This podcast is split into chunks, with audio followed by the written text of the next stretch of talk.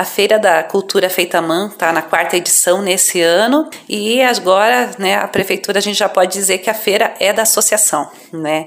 Então a Associação dos Artesãos e Artistas Visuais retomou as atividades, elegeu uma nova diretoria e a partir dessa edição eles estão, né, coordenando todas as decisões e a prefeitura e a EPAGRE estão dando apoio. Ela acontece num novo espaço, que é o pavilhão da Igreja Matriz, aqui no centro, né? Desde já a gente agradece, né, né, a diretoria da igreja que se deu espaço por um valor simbólico, né, para o uso, porque enquanto a gente não tem a rua coberta, enquanto os artesãos não têm as barraquinhas, a gente precisa a garantia, né, de ter um espaço onde que a feira aconteça mesmo que chova.